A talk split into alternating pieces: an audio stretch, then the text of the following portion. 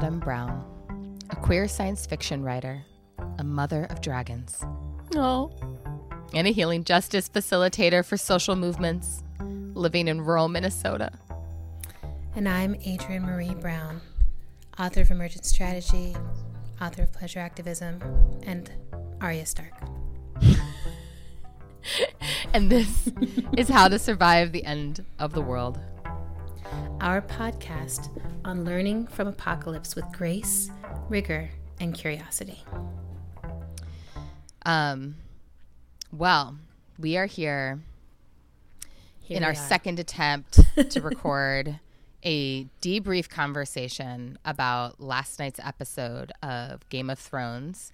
This show is about endings, and whoa, what a big deal, massive ending for so many millions of people watching the show. Um, and um, Adrienne and I attempted to record a debrief conversation last night in the immediate aftermath of watching the show. Um, but we were maybe too excited and therefore found out the following morning that there were some like major technical problems with our recording. Um, so we have decided to do it again because it's that important to us. It's that important. Um, and now we've had, you know, almost 24 hours to really digest um, both like last night's episode, the events of this, of the finale, um, and also to kind of begin to situate how we feel about what happened and what didn't happen in last night's episode. Um, and so we're going to talk about it. Um, Adrienne, do you want to like give us a spoiler frame yeah. about what's about to happen? I really do. Um, so basically, like by the time you're listening to this, it's going to be at least 24 hours after the show aired. And so I really feel like if we're talking about an epic series finale show in the age of the internet, then I don't want anyone to act like, oh, I'm going to come onto a show that is titled Being About Game of Thrones after the epic series finale and get spoily spoily feelings about the fact we're going to talk about everything. And i had this moment much as we earlier today because people someone came on they're like where's the spoiler alert for like life? And i'm just like let them eat spoilers. Dracarys the thing is done. Winter has come. Like you need to get your life together. Like if you're this is some shows i also think this like some shows are meant to be watched together in real time. And i feel like that's how game of thrones has been presented to us since the very beginning. It's like you need to be on board with what we're doing. We're experiencing. you need to together. get your people together, get your life together, Exactly. and make sure you have access to this when it drops. Exactly. And I do want, I feel like there's going to be some brilliant, like, mm, some thing that gets created that creates like secret threads of the internet or something like that. Maybe we can already do that. Like, maybe that's what I'll do for next shows that I want to do this is just be like, here's the page where we can all go and it's a secret group so we can just talk about stuff in real time. Because to me, Right. this is the kind of show where like I want to be like, what the, f-? and I just want to know that like all my people are out there like, what the fuck, right? Yeah. Together. I ran into someone recently who um, was like, "Don't say anything, don't say anything. I'm still on season five. and I was like, "Good luck." Yeah. Do you know what I'm saying? It's like if you're if you're that far behind, then like the idea that you're gonna like make it through the next year without knowing what happened, I think is like Right. good luck. Well, and Um, I feel like there's a but certain kind of also it's like, you to the whole thing. Like ahead. I really feel like, you know, and I maybe we should tell people this, but we grew up with a father who, um, still to this day, fully expects to be able to record all sporting events and then watch them on his own time and move through the entire world like bars, When he's good and ready. restaurants, you know, airports, everything. Being very Not that he goes to bars. he's never been to a bar in his life, but but being very upset with anyone who might mess up his experience, the surprise of the game to him, right? Right. And I'm like, Dad. And we had an experience with him once where we were all going to go see the movie Anaconda, and I, I mentioned something like, "Here's the description of anaconda." You know, I was like, "It's about a big snake," blah, blah. and he was like, "Ah, "Spoilers!" spo-" You know, I was like, "Dad, it's called Anaconda." Right? Right. Like so, Right. and I feel like Game of Thrones is like that. It's like the whole thing is like we're battling for this them thrones, and and this is you know so this is where we are. So that's the spoiler framing for this is just you know also it's really good work. I don't think it's really spoilable. Like enjoy it, just get into it. you Yeah, know? totally. But for this show, we thought- it'll make sense to you much more if you've actually watched all the way through the whole thing Mm-hmm. because we're, we want to be able to talk in a nuanced way and not be explaining everything for you slow people. yeah, we're definitely not going to explain anything that we talk about. Um, So we thought that for this conversation today, we would we would begin, um, you know, just by talking about the things that we're like grateful for about the way the season ended, because obviously this entire this last season of Game of Thrones has been like very complicated for all of us who are like massive fans Yes. of the books and of the show. Um, you know, things really went in a different direction narratively than I think a lot of us expected them to. And we'll get into a little bit of of of some thoughts and theories about why that is later. But we wanted to start by talking about the things that we like and that we're grateful for. Yeah. Um, and then we're gonna we're gonna go into the territory of things that we felt maybe you know surprised or disappointed by. Um, Critique. and then we'll a little bit of critique, and then we're gonna land with our hopes, our hopes and dreams for the future of the Stark children and other people who survived. Um,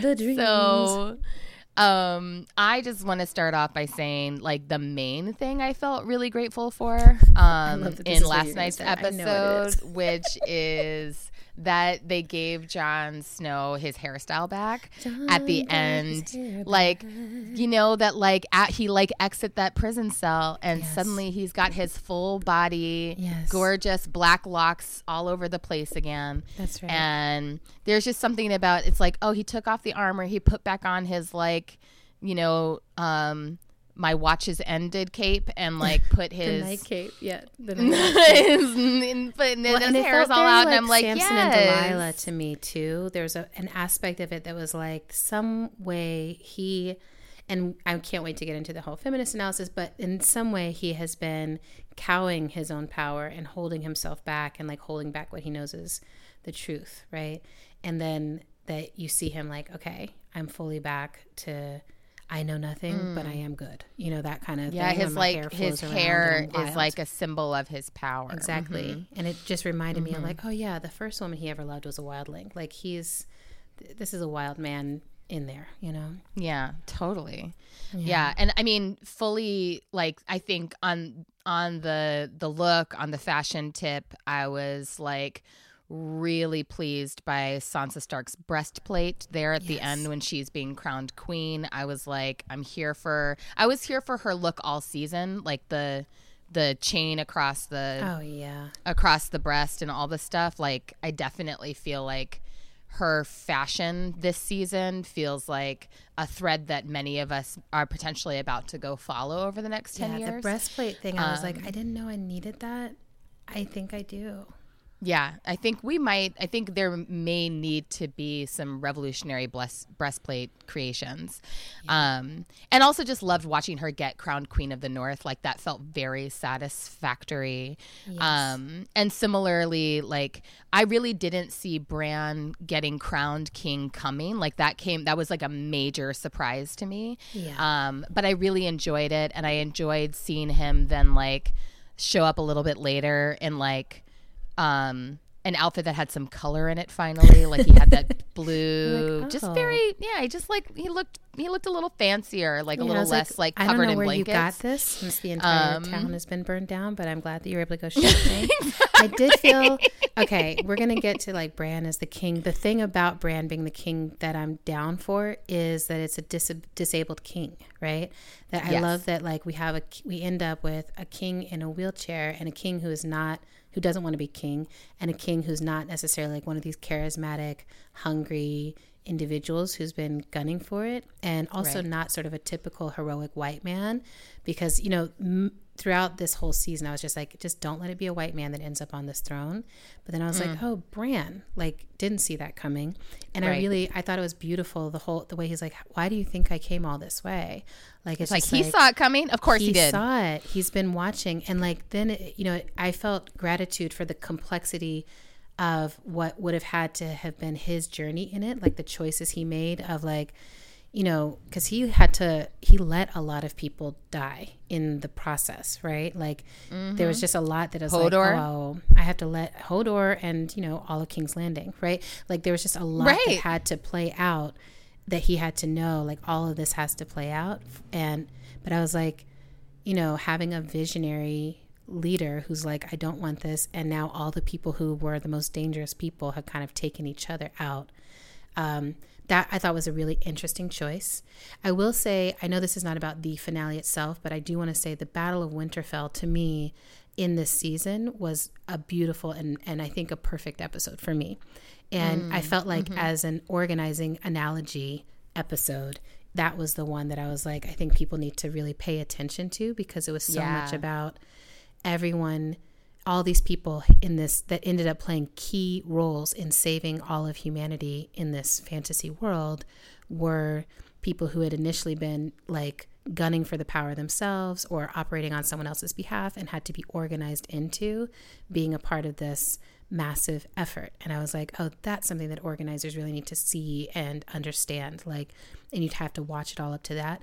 And then I think that's what made this last, the last three episodes for me so complex because I was like, oh, and then we see people start start splitting out again and turning on each other again after having come right. together in such a, a powerful way. Um, and what I, is it? I think Tyrion uh, has an interesting line in there at some point, like after the Battle of Winterfell. I think he's he says something along those lines of like, "Well, now now we've dealt with." Yeah. you know, the greatest threat to all of humanity. We yes. now we just have to contend with each other. Exactly. And it's like this interesting like queuing up that like, yeah. yep, and we're not going to be able to do that well. yeah. Spoiler alert, we don't. So there's there's another thing I love that um, that moment when Sansa's uncle, I can't remember what his, his name is now, but Edmund he, Tully. Thank you, Edmund Tully. When Edmund Tully stands up and begins to give the kind of I don't know. I felt like kind of Beto O'Rourkean, like you know, I just, oh, I just could oh, like, like maybe, like maybe, maybe, it's me, maybe like, me, maybe, like maybe I meant to. And she was just like, Uncle, please sit and then like so first of all that's a new t-shirt and then he bangs his sword like literally bangs his sword against some like his long big phallic object against something on the way to sit down. I was just like enjoyable. I'm enjoying this. Exactly. You know that was and on a meta level i do like that ultimately the people that we were given at the very beginning of this arc as the good people the starks who also happen to be like who i felt like black people mostly kind of aligned ourselves with as like those Completely. starks you know? Um, that they're running dem starks right? I was just like Game of Thrones, Game of Blacks, Game of Starks, right? So, mm-hmm. um, so those are some of the things that I really found that I felt I felt really grateful for. Um, Can I say something? Oh, and the... did I mention Arya's throw? Did we talk about Arya's outfit? Oh, you didn't yet, but okay. talk about Arya's throw. Arya sure. slash my fur throw um, that I thought was so fantastic. I love how it went. Like how I was again, I was just like, where did this come from? Like because the again, you know, time is so magical in a magical world, but it was epic. Are you putting on a throat? Wow. Okay, first of all, my listeners, my listeners right now, because your listeners probably anticipated you doing this. I want you to know that Autumn just reached across to who knows where and pulled a magical throw over her body a that looks throw. like a fur throw that where did bitch why why do okay. you have my throw? Let, let me explain this to you. I need to so in, in about clothes in about an hour and a half, I'm about to be hosting a webcast on behalf of Aorta, oh, right, um, right. debriefing so debriefing the the Game of Thrones finale with some other like brilliant nerdy people, and I have been like experimenting with my costume for the evening, and so I have this amazing fur throw. I think I'm gonna like pull together a Jon Snow look. I haven't decided exactly how okay. far I'm gonna go, but this is part well, of it.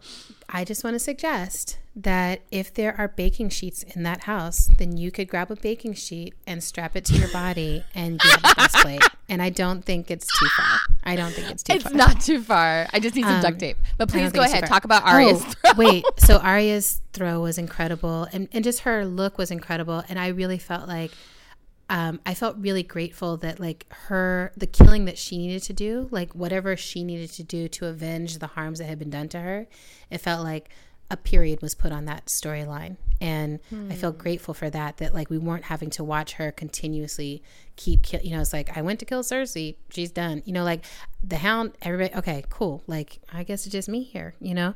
And and i felt some freedom possible for her after years of like responding to nonstop trauma and trying to just fight back. It felt like suddenly, what is her life going to be like if she's not fighting back against other people? But I yeah. think there's some some complex stuff to get into about where well, is she actually going.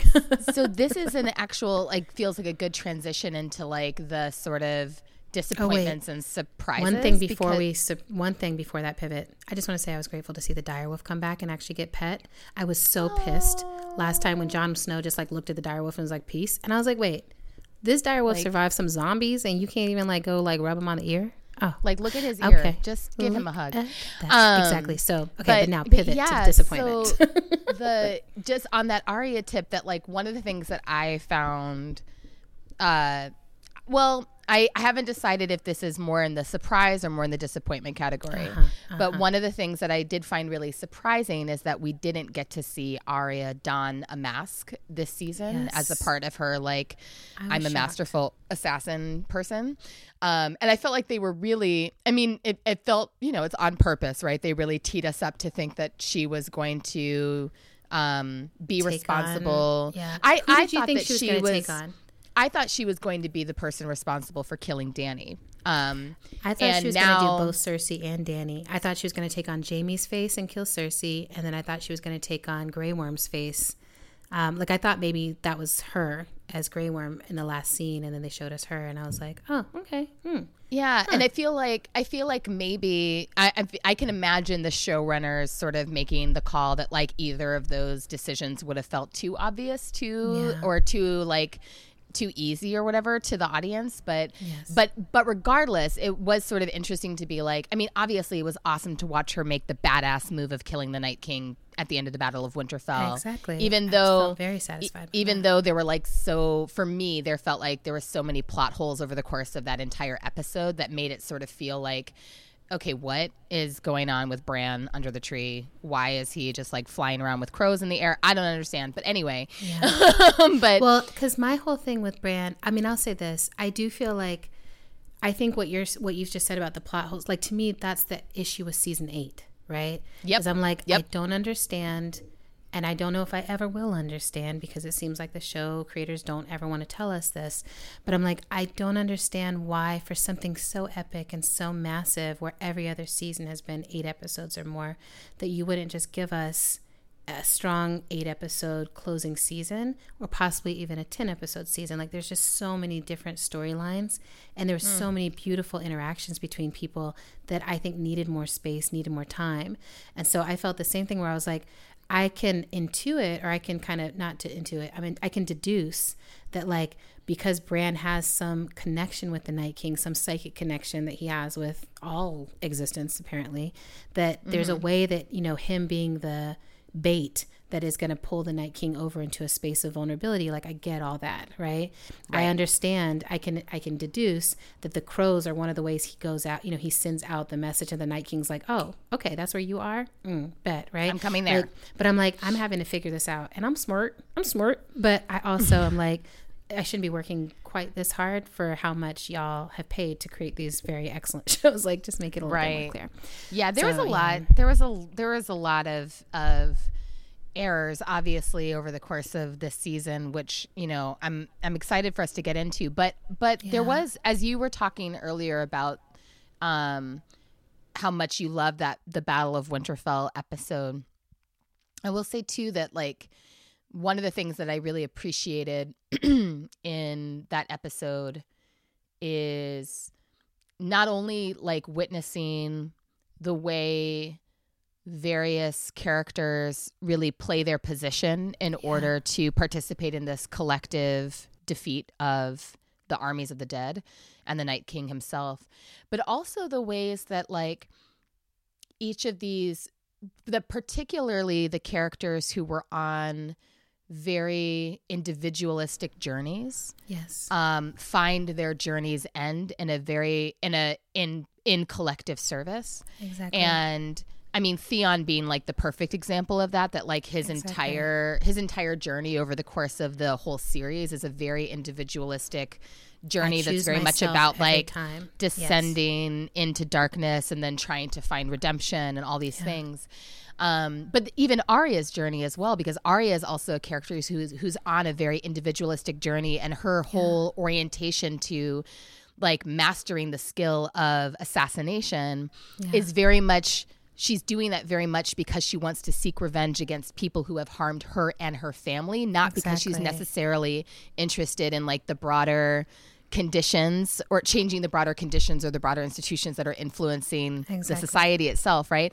But and yet that skill that she hones very carefully over years still ends up in the service of collective good. And like that was one of the things that i really appreciated about that episode Same thing. I mean, I felt the same way about Melisandre, which is like that thing of, just showing up and being like, okay, like y'all don't even understand the shit that I'm doing. Like I'm serving this whole other god. Like y'all are not even on this, and then showing up and being like, but I will light up I'll all the set your fours on fire. Um, I will come out and actually get scared myself. You know, like I mean, there were just moments like that where she was just like. you know, um, this is this. I guess is what I'm supposed to do is come here mostly to remind Arya about her purpose, right? And I just felt Right. like those kind of moments were very interesting to me, and and were giving me so much hope about the capacity of the show to hold the complexity of, of powerful women, particularly like moments like that where she's like, "Listen, honey, remember how I gave you a little bit of prophecy before? Like this is that moment, like you know, or. Arya telling Sansa like, "Here's what you do with something. You know, here's how you protect yourself." Or like just these moments of like, Sansa, I recognize you're the smartest woman in Right. Westeros, and also you don't know how to fight. I do. Here's what you need to do. Like those kind of moments were so powerful. So that was part of why I felt the disappointment I felt when it it felt like okay, and then they came up to like the edge of knowing how to write complex women, and I want to say like.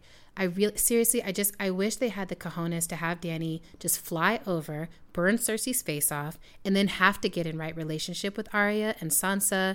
I still think they could have burnt the Iron Throne. I think it would have been powerful and possible to have those women actually run things and have Bran as like their spiritual advisor. Like that to hmm. me would have made a lot of sense as a way that this all ended that still protected the dignity of someone like Daenerys who has been traumatized since the moment she came onto the screen. Like that's what her character has been. Has been the woman who was sold, the woman who was raped, the woman who was betrayed, the woman who was abandoned, the woman who was left, the woman who turns out to be the aunt of the only man she ever loved or the mm. second man she ever loved. Like it's and you know, all it's of her sort like- children die all of her children are being attacked, dying. Her best friend has just been beheaded in front of her by someone that she showed up, you know, to to parlay with. Like the whole thing is just like, you know, she had to watch her baby shot out of the sky. I mean, like there's so many reasons why this woman would be like, no, fuck all of you. Like literally no human except for one that's dead and like my dragon you know who i whoever i feel you know i feel like she feels her dragons as like a human beyond human connection right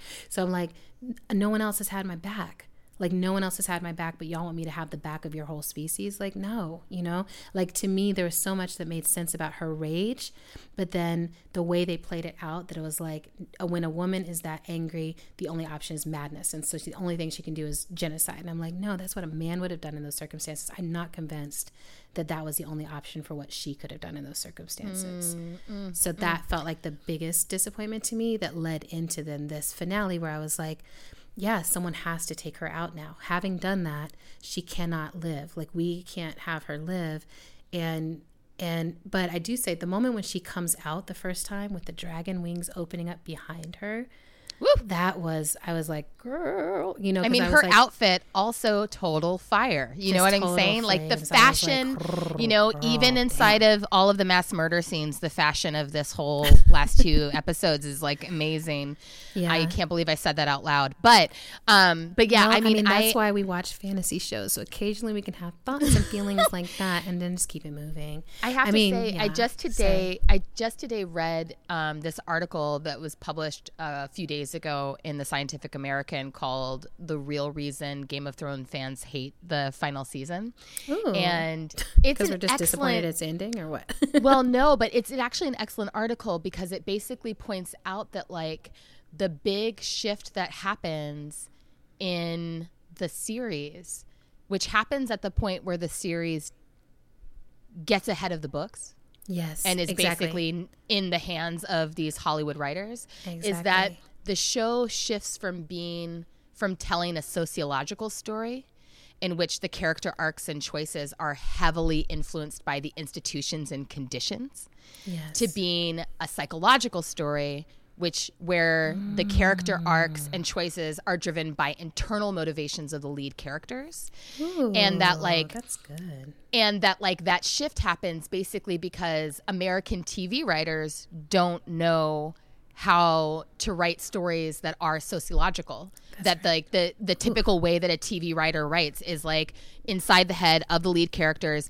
And and interestingly the the person who wrote this article made the point that like one of the ways that we know that that narrative shift happens is that they stop killing off the characters that we care Exactly. about most right away right? Exactly. whereas like a story a story that follows like a, a story that's being told through a sociological lens can get can easily get away with killing off characters that we love without missing a beat in the story because that's not what the story is actually about. So you That's- see that's- makes a lot of sense. yeah. So anyway so it was really interesting to me to see to see that article after having all these feelings about like what they did with Dany's character because I'm like yeah like um you know I there is this interesting thing that's happening obviously over the course of the whole last season which is like Cersei and Dany are beginning to mirror each other more and more as Yes. powerful women in leadership who are walking with and carrying all of this extraordinary like trauma and brutality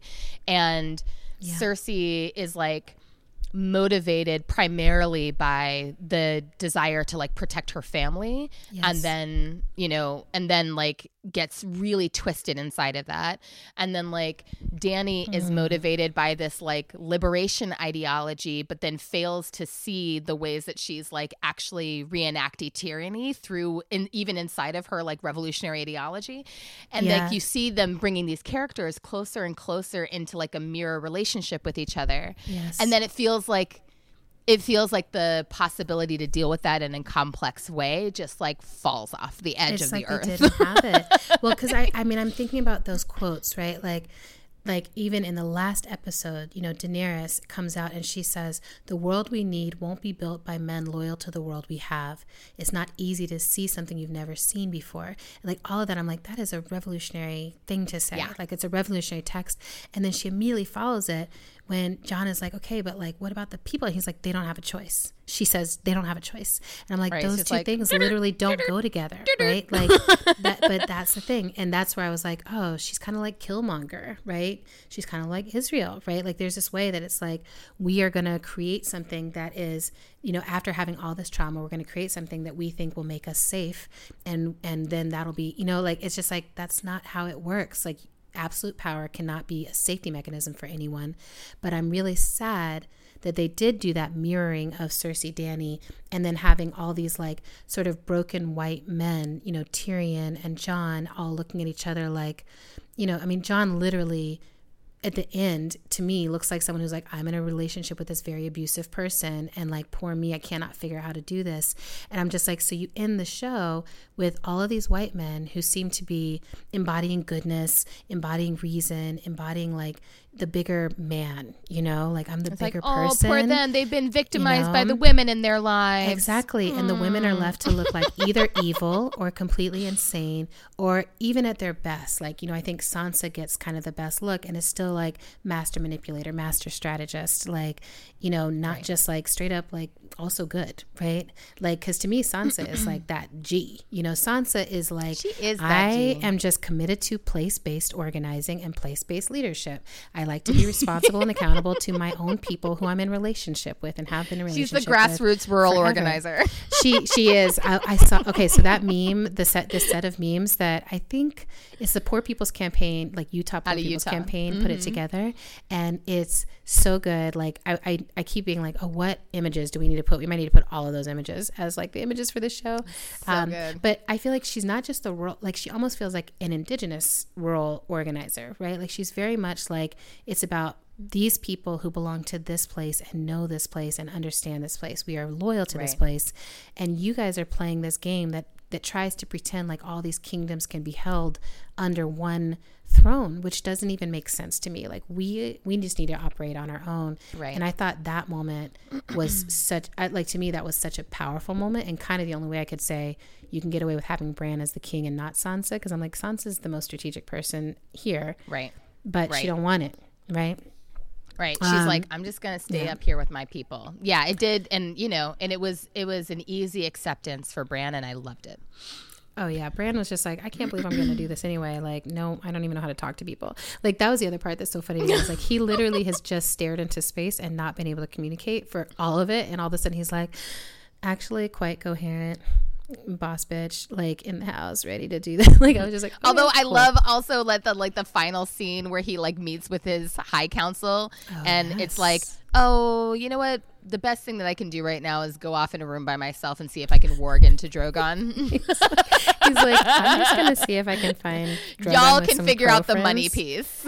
and you know that felt like kind of a surprise to me as a as a possibility was like having someone who ends up in leadership who has like these mythical powers and that they're not mythical powers of violence right which was like dany's Right. relationship with the dragons was like okay the mythical power that you have you don't know how to fight or protect yourself but you do have this dragon and like you have this tie with this dragon and You have a super burned, weapon. right? Right. yes. I think that's what you were talking about that is like a nuclear power right? Like right. just so like- this this was this interesting thing i was thinking about last night and that like um i just because i've been thinking about like what does this show have to say about like how power corrupts? And and thinking about dany particularly as this like leader who understands herself to be visionary, understands herself to be a revolutionary, speaks the language of revolution and liberation, but also has this super weapon yes. that no one else has access to that and so she's capable of like a destruction on a scale that no one else can create and she and so there's a way that her character arc for me also really feels like the best read on US politics Yes. because US global politics because like the US government similarly speaks the language of democracy, sees itself as the shining city on a hill, sees itself as like telegraphing democratic ideals all over the globe. Meanwhile, it's capable of and acts regularly on a capacity for destruction, extraction, imperialism, colonialism that no one else, like no other power, is capable of acting on quite in the way that we I are able that. to. And I so, feel like that's the thing. That's it's like privilege, right? Like to me, this is the essence of privilege. Is like when people are like, I see myself as a victim. I only see myself as a victim. If anything ha- ha- bad happens to me, it's white tears or whatever it is, right? It's like I can only see that, but actually, I'm the most powerful person in the room, and it's actually just entitlement. exactly, yeah. and like that's the that whole thing, deep. right? Tyrion, Tyrion and Varys keep having conversations about this over the course of the Yeah. whole series. Of like they recognize that Dany, that part of the problem with Dany is that she believes herself to have this destiny. She believes that she was born to do this, Yeah. and so it's like so she feels entitled to.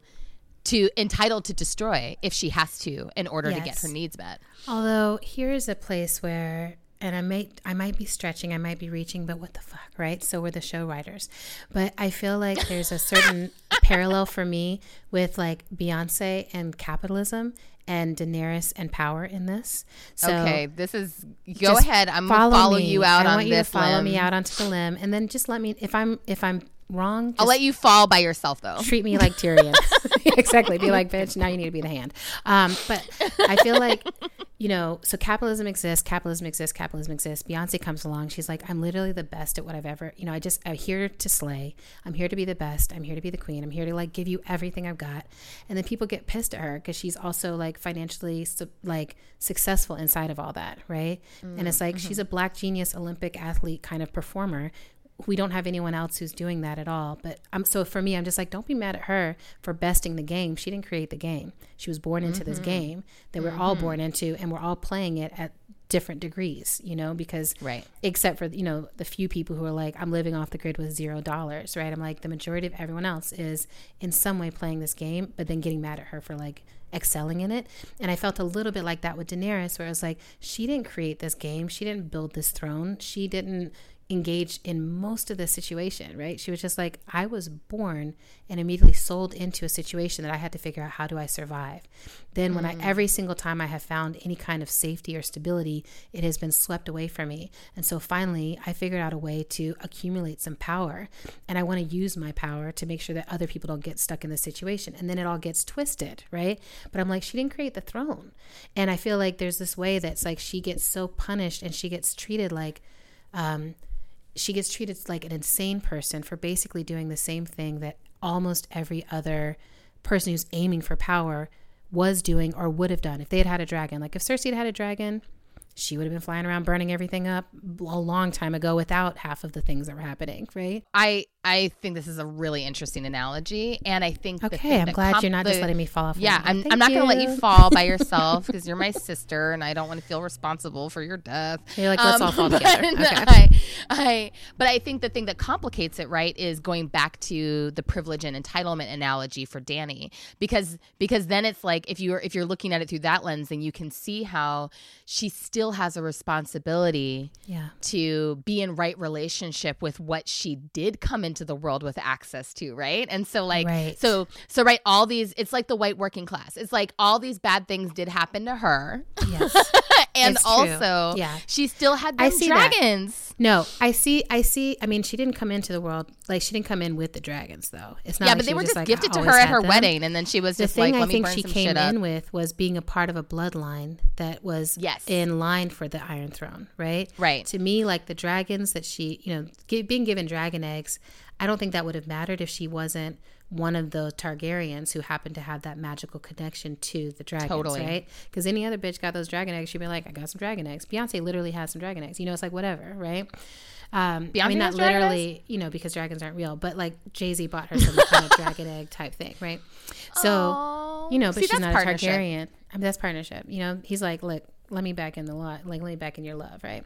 So you mm-hmm. got to really go far. But I do feel like that piece to me, that piece is the most intriguing piece of it. Is like at the end of the day, even with everything she went through, she was born with this privilege, right? And so, yes. having been born with that privilege, and then to come up into this situation where it's like, okay, and this I feel like was one of the biggest surprises to me is that it's like, oh, but Jon, actually, actually is in line right ahead of you. And the fact that she was like, I love you, but I won't it didn't it didn't ever like really land for them that like partnership might be possible here like we're right. two people who are in line for this throne and we're super in love with each other like why can't this just be a thing and that's another thing that i thought married. was a real plot hole to me in these last episodes was like they're having this beef and i'm like why not just like I, you know and i couldn't tell if it was like once he got the auntie news i felt like they played this really mysteriously when it could have been much more clear was like he turned off by that or just like I can't tell what to do or it's like wrong or like what's happening, right? Because she was just right. sort of like inconvenient, but you know, you're my boo, right? We didn't grow up knowing this shit. Like, let's just keep it moving.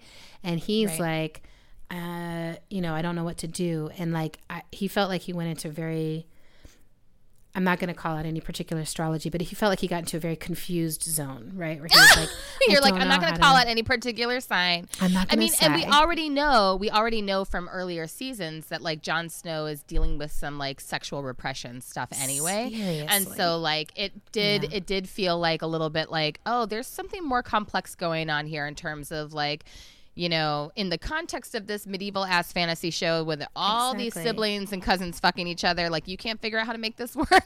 well, exactly. I was like, in y'all's context, I, I am really curious about this, right? And like the fact that I mean, I shouldn't be arguing for this, but like no, it did feel I sort mean, of like what just why like, it's not right. I think it's the thing that's interesting to me is like it's not right even in that world. Like people, you know, people judge Cersei and Jaime, but Jaime's still like, but we still doing it, right? You know, like I just think it's interesting that Jon is like, I think that there's something, I think that what could have been explored with a little bit more time is that what's happening is Jon is actually traumatized by this reality. Like, that's like, I have fallen in love with someone and I feel actually traumatized by this being what's happening.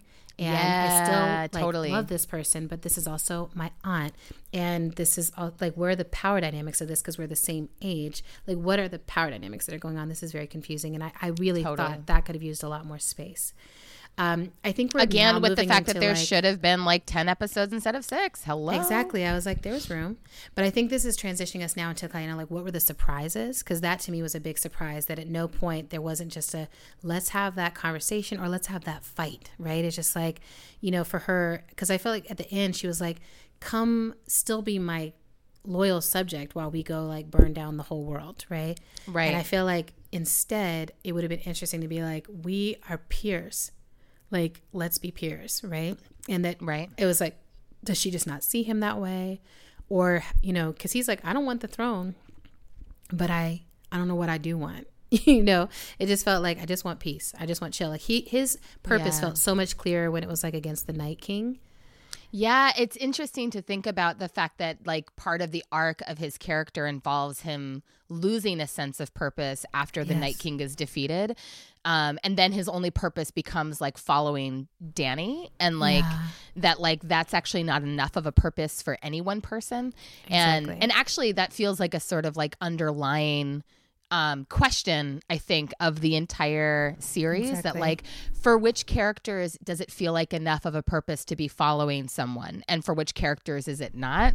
And there's Yeah. some really interesting racialization, I think, there in terms of which characters can I get away like that with. was where the deepest race stuff came into this because I was like, Yes. okay, so like it's enough for Grey Worm and Melis and and, And Missandei. to basically exist primarily to serve to Dany. serve Dany. Whereas and like all of these other characters, folks, right? Like all the Dothraki, all the Unsullied, they're all like, okay, we are lockstepping for this queen, and even though we're in a foreign to- land that has Exactly. nothing to do with us. exactly. But then you have all these but then you have all these white characters who are like who are in theory supposed to for for all sets of reasons that have to do with loyalties to her family should be even more loyal to her Yes. and yet are constantly questioning whether or not they should actually be serving her basically because she's a woman Yes.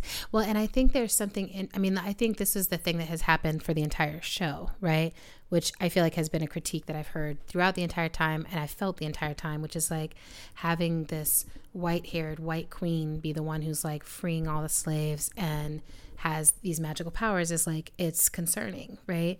Um, it's like, what would it have looked like to have Missandei, you know, actually be the one who has all these powers and is the like, you know, half ba- half black child of one of these people. You know, like I'm just like, there's ways that that could have been played, and it would have been really good, really fascinating, really interesting. Although I love Khaleesi, like I'm not, I'm still not, I'm never gonna actually give up Team Khaleesi. I'm just gonna be like, I think they miswrote Khaleesi, and I'm just gonna wait for George R. R. Martin to come back and correct it. Um, but in the surprise realm.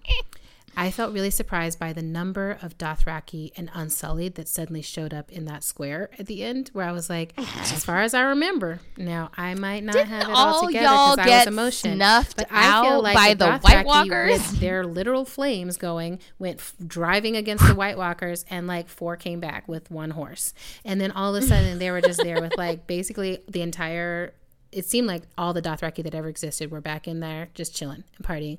And then the same with the Unsullied. Like I was like, the number of Unsullied that we we've ever seen at their max amount, it felt like mm, maybe like eight ninths of that was in that square. But I'm like, but I remember the Battle of Winterfell, and I just remember it going a little differently. So I was very surprised by how they just kept playing with the numbers. Like we don't have brains and pay attention, and like we don't rewind.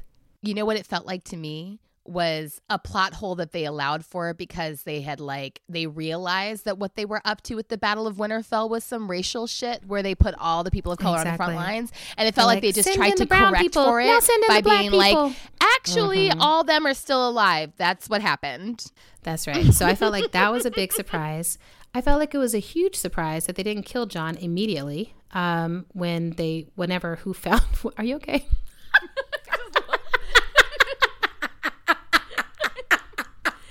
what the fuck?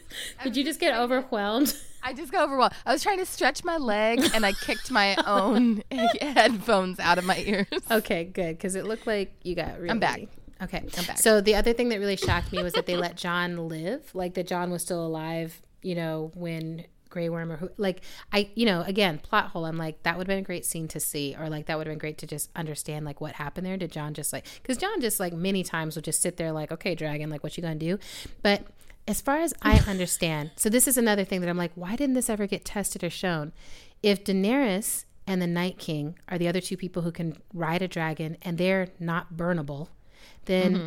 why in the battle Battle of Winterfell was Jon like ducking the fire every five seconds, and then in this standing there, you know, like it just felt like because I was like, Jon can't be burnt if he's actual dragon people. He's he's all good.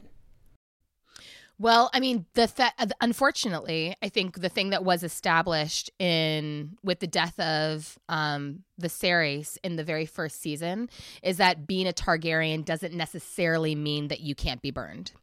And so there's no way to know for ah. sure. Like we don't we can't know and we wouldn't know until someone tried to set Jon on fire. We just can't know whether he can't be burned. We can suspect that he He probably try to like can't burn be his finger and just see what happens. That's we what I can would do. suspect it based on the fact that he had already been brought back from the dead once, that he probably also has some magical powers, but it never gets confirmed. Well, I thought that that's what happened. Like, I was really pleased with Drogon just being like, okay, listen, human beings, I'm not fucking with y'all no more, and nobody's gonna get this throne at Right. all. And I'm taking her down body with to me. lava. And I just want to say that your brilliant child understood Game of Thrones, and I just need you to take take everybody down this journey.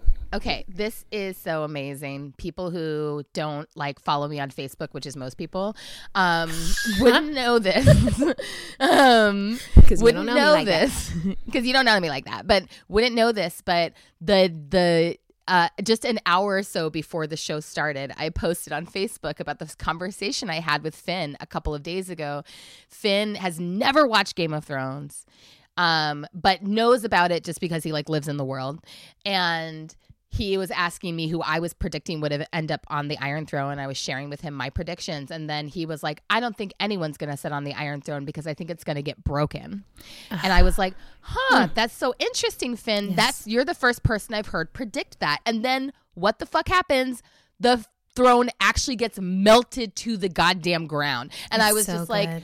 "My child is a genius, Yes. genius child." So smart. and it's Um, so smart because he plays all those games where it's all about strategy. Like he thinks about strategy all the time. But I was like, Exactly. dang, I'm just that's like, yeah, that is actually the most strategic thing if we want to actually liberate people. Um, Yeah. So the other thing What that I wanted to surprised you? name on, well, especially related to this scene with Jon where he kills Dany and then like doesn't get burned up by the dragon. Um, one of the things that I thought was kind of surprising is that, you know, there's this other thread in the stories about this other prophecy about the prince who was promised. Um, and and a lot of people were predicting that Jon was going to fulfill this prophecy because like the prophecy says that the prince who was promised will like come into power by driving a sword or a knife or something into the heart of his beloved and that's exactly what he does right? Like he drives a sword into or a knife into Dany's heart. Um and so it's just it was interesting and surprising to me that like that that happens but then the show makes the choice that like he then doesn't end up on the throne he then doesn't end up holding a seat of power right because like Yeah. another another way that that whole scene could have gone is that drogon then attempts to burn him alive can't and then jon climbs on drogon's back and then becomes the dragon king or whatever the fuck right Which may have been the original ending because, you know, the whole thing is that they said they had some ending and it got leaked or got discovered. And so then they changed it, which a lot of people feel is why we have this version. But That's really interesting. And you know, and obviously like that would have been an easy ending and in some ways also a lot less satisfying because then we would have ended up with a white man who didn't really know what he was doing on the throne. um and so that's right, cuz this is my whole thing about Jon Snow, the whole season 8 is that like everyone's trying to make the argument that like he would actually be the better leader based on no evidence whatsoever. It's like just because you know how to lead people into battle doesn't mean that you are necessarily cut out to be like the ruler of like whatever the six or seven kingdoms. No, you know, look I don't even know as like, what. well, he doesn't want it, and that makes for a good person. I'm like, not necessarily. And I say this as someone who's also like, I never want to be in charge of anything, and that's because that's not my leadership quality. Like, I'm like, Exactly. I know great leaders. I support them to be great leaders. I don't do that, right? I'm like, it's I, you know, and I think I love that there is an like, element of wanting it that does help. Yes, right. Well, there's an element of wanting it that also sometimes leads you to prepare for it. And I feel like with Jon, even like his like, you know, going into battle, like I'm like he's not necessarily been a great leader of others into battle. Like he just is magically like I will come through, right? Like he's he's tireless Right. when it comes to you know, he's basically got stamina. He's a great lover, right? Mm. Not a mm. fighter, right? Anyway, mm. so I mm-hmm. think the other mm-hmm. thing that was a big surprise to me was all those people showing up all of a sudden there. Um, that it was like, okay, so Sansa, Arya, Bran, Emmon, um, you know, the Iron Throne folks. Like it's basically like all of a sudden everybody's just like, hey, The Iron Island folks, yeah. Iron Island. Oh yeah, sorry, Iron Island folks. It was like, what up, though? Like we're here now. And so once again, it was like the magical thing of like, how does time work in Game of Thrones? How do people travel? Like, how did they even get the message that it was like, all right, King's Landing had been burnt the fuck up. Everybody dead. Come on through. We're gonna talk about this power shit, right? It just felt like I was really surprised. I was like, wait, I don't think we earned getting to this council. Um, I don't know why we're in Well- the middle of this location right now.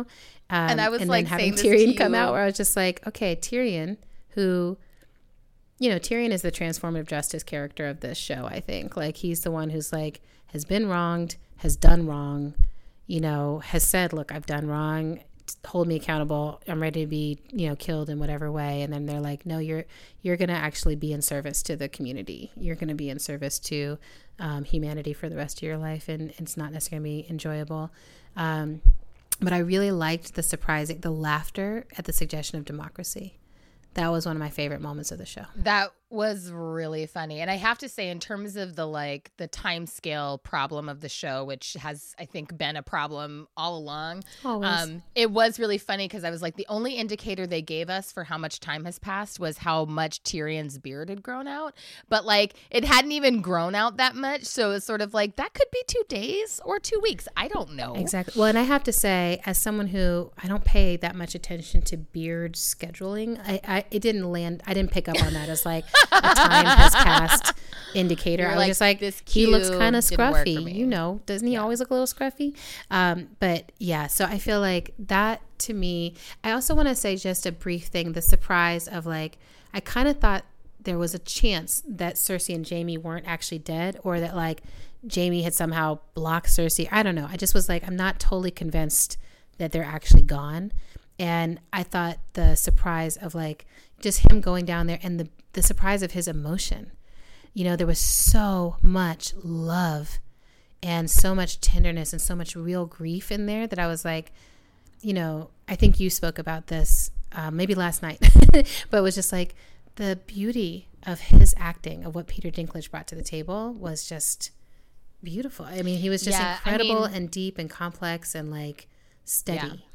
And this is sort of segueing us into like hopes, but like I have to say, to me, the one of the greatest gifts of this series is the rising star of Peter Dinklage, who um, I think many people have argued, and I think correctly, that like it is basically his acting prowess that carried this entire last season um, when a lot of other things weren't working. But he delivered some like stunning performances. I think that in the final episode, they really overly relied on him and gave him like way like too many monologues. It was like by the fifth monologue, it was sort of like, why are we still making him monologue at everyone? Like It's that's just not like, fair to we Peter. don't need to make him monologue. He's been he's but- been busted up. he's been he's been and he's been carrying y'all all season. But I do think that like his performances were just so consistent, beginning to end. So powerful. I can't wait to see what else he does as an actor. Like he is just so and incredible. I felt so much hope in that last episode that he's a Virgo because that moment when he got up and straightened the chairs and was just sort of like, here's yeah, that how the table Virgo needs to look, it just made my heart warm. Um, I want to say a few other hopes I have. I really hope that Brienne goes back and adds herself to that book of knights and like her story and isn't just like a heartbroken woman written the, writing the history of like her fuck boy. I really want her to go back and, and like tell her incredible story. Yeah. Um, First woman knighted ever. Ever Like, Rises that's to the kind top of to become the head of the than- King's Guard. Hello. Exactly. That's a big deal. So I feel hopeful about that. I feel hopeful that when they rebuild the castle, it's going to be wheelchair accessible for Bran and for Yes. all people who need wheelchairs. Yes. Um, I feel really hopeful about Arya's line that it feels like she's able to get free and go like whatever y'all are up to here. I want to go beyond that. And it's interesting because in the last 24 hours, I've seen people like, no, she's going off to Columbus. She's going off to be colonial. And I was like, I totally did not read it that way because she's so not interested in having power over others. And like, that's never something she's expressed as like, I want to rule or control or any of that. Like, she's just like, I don't know what's out there. I'm interested. So Right. I didn't read it that I've way. seen, I've seen I all of this and I don't want to be here anymore. yeah, she's just like all y'all fighting over everything. Like I don't want to do that anymore. Um, so I hope that I hope that my read is actually correct and that we get some like adventures of Arya that kind of feels like you know Ursula Le Guin wrote it, right? Like I would be down for that kind of thing. Um, Yeah. And then I think my last hope was just there's a way for me that this entire show, especially once we saw the North, once we saw the wall, and we understood the winter was coming, that whole piece, I felt like there's been a big climate catastrophe analysis for me in all of it. That was just sort of like there's something we humans have to all organize ourselves around that's bigger than us. And that little touch of green in the snow as Jon and the wildlings all head north, that made me feel a hopefulness that it was like, okay, like winter came, we somehow survived it, like the worst of it, and like we came together in the ways that we needed to, and there's a future. Yeah, that's so beautiful. What a good note to end on. Oh my gosh.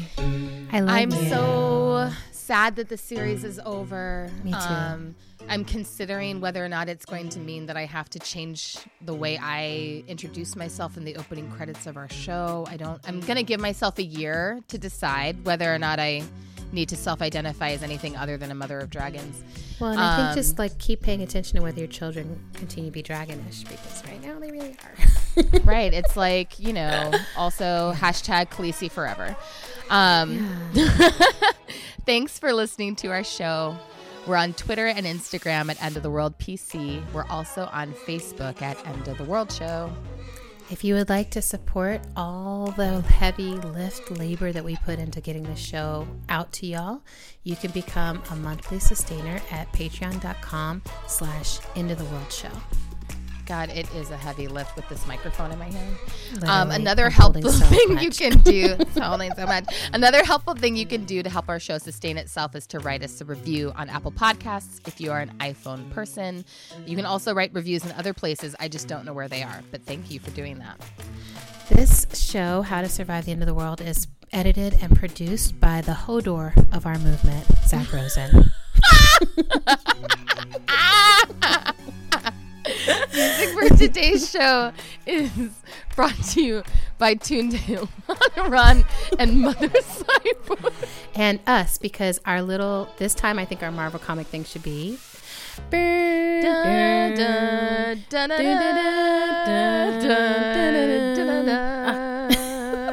hard to do at a distance.